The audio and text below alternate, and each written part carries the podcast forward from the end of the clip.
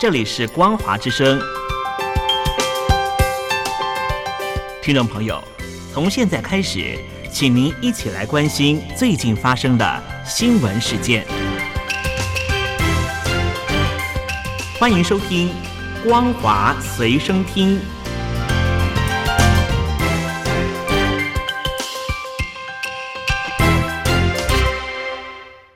欢迎收听今天的《光华随身听》，我是兰玲。首先带您关心俄乌战争的最新消息。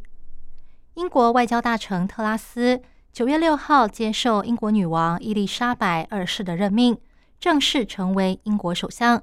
乌克兰总统泽伦斯基表示，期待与特拉斯展开合作，阻止俄罗斯的侵略。他说：“我相信我们能一起做更多的事，来保护我们的人民，并击败俄罗斯所有的阴谋。”另一方面，克里姆林宫发言人佩斯科夫透露。俄罗斯总统普京将在适当时机到乌克兰东部的顿巴斯地区视察。专家分析，莫斯科当局最初试图占领整个乌克兰，失败之后便把重点放在乌俄接壤的顿巴斯地区，因为这里有两个亲俄的州，分别是顿内茨克和卢甘斯克。只要拿下其中一个，普京就能向支持者展示战果。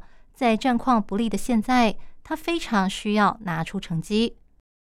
根据美国情报单位获得的消息，继从伊朗购买无人机后，俄罗斯又向北韩购买炮弹和火箭。美国官员认为，这代表战争大量的消耗了俄罗斯的军力。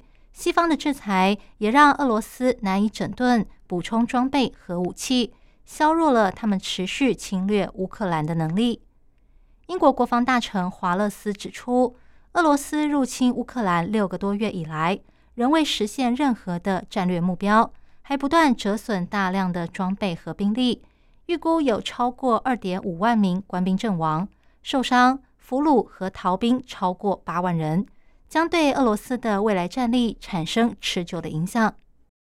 中国近期加强对台湾的军事威胁，在台海军演时，有五枚飞弹飞进了日本专属经济区。波及无辜的做法，引发日本民众的警戒与反感。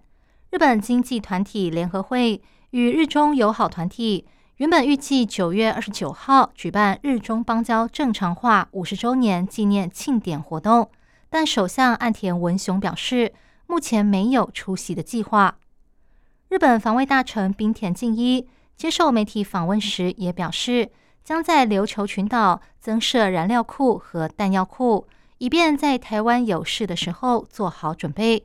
日本媒体报道，日本整体的弹药储存量最长只能够维持两个月，而且有七成在北海道地区，九州和冲绳的储存量不到整体的一成。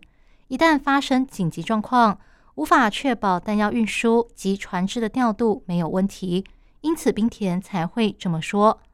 冰田还说，完整的防卫能力。除了飞机和船舰等装备之外，还要有足够的弹药以及持续性、机动性的部署能力，才能从根本上加强必要的防卫力。政府将开始准备鹿儿岛县安美大岛上的陆上自卫队濑户内分屯地，保管弹药的火药库。专家分析，这暗示当地可能设有可以从敌方射程范围外攻击的长城距外飞弹。接下来带您关心中国境内的重大消息。中国四川省甘孜藏族自治州泸定县九月五号发生了规模六点八的强震，之后又接连出现规模三点零以上的余震约十多次。目前死伤人数持续攀升，至少造成七十二人死亡，超过百人受伤，还有多人依然下落不明。当地政府正在努力营救受困的民众。同时抢修水电设施。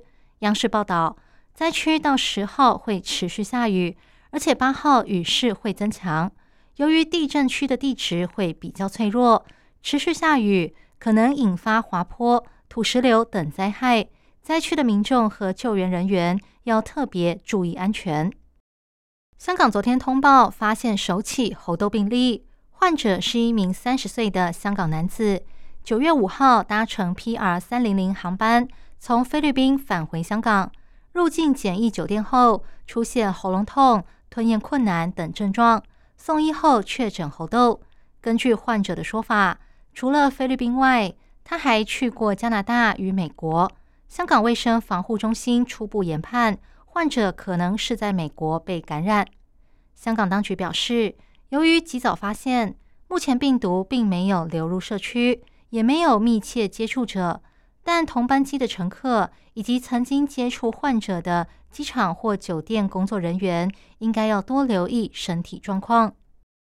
北京化工大学昌平校区通报。新增一名 COVID-19 确诊者以及五名核酸筛检阳性的人员。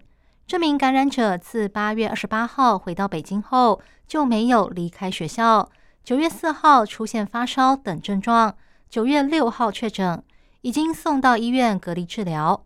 另外五名核酸检测初筛阳性的人则是同校同学。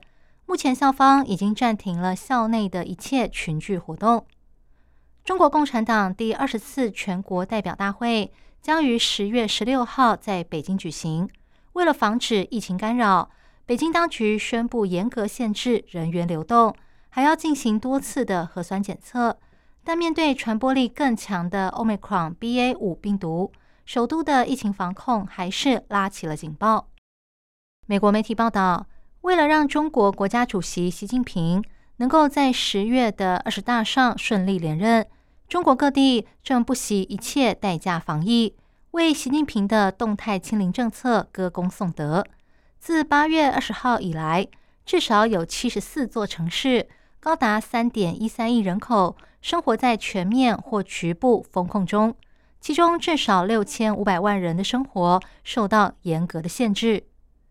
美国外交关系协会全球卫生问题高级研究员黄延忠预言，未来一个半月，中国将封控更多城市。